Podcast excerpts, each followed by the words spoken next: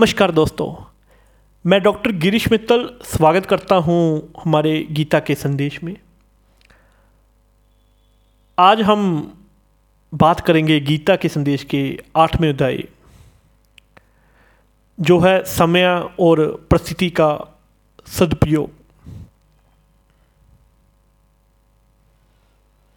गीता के संदेश में समय और परिस्थिति का बहुत महत्व है। गीता श्री कृष्ण के द्वारा हमें बताती है कि हम जो भी काम करते हैं उसके साथ साथ समय और परिस्थिति का मध्य लेना बहुत ज़रूरी है।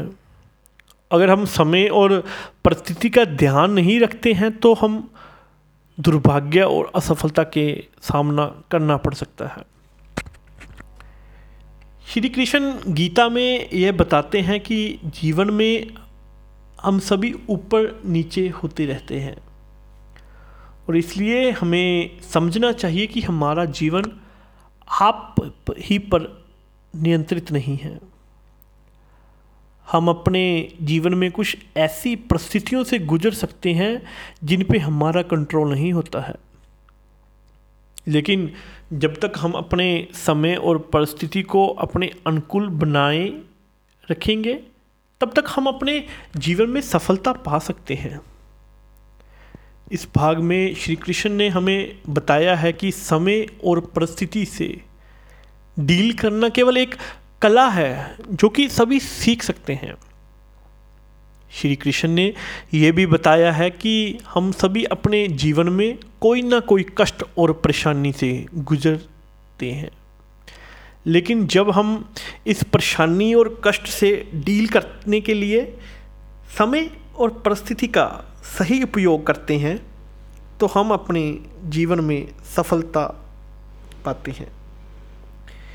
श्री कृष्ण ने के अनुसार एक सफल जीवन जीने के लिए समय और परिस्थिति का सही उपयोग बहुत ज़रूरी है। हमें अपने आप को चैलेंज के रूप में देखना चाहिए और मुसीबतों से हार नहीं माननी चाहिए।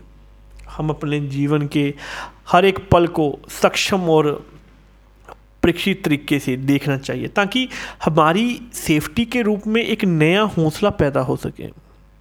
तो ये था आज के गीता का संदेश का आठवां अध्याय।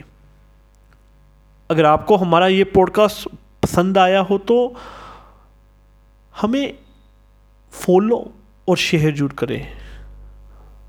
धन्यवाद।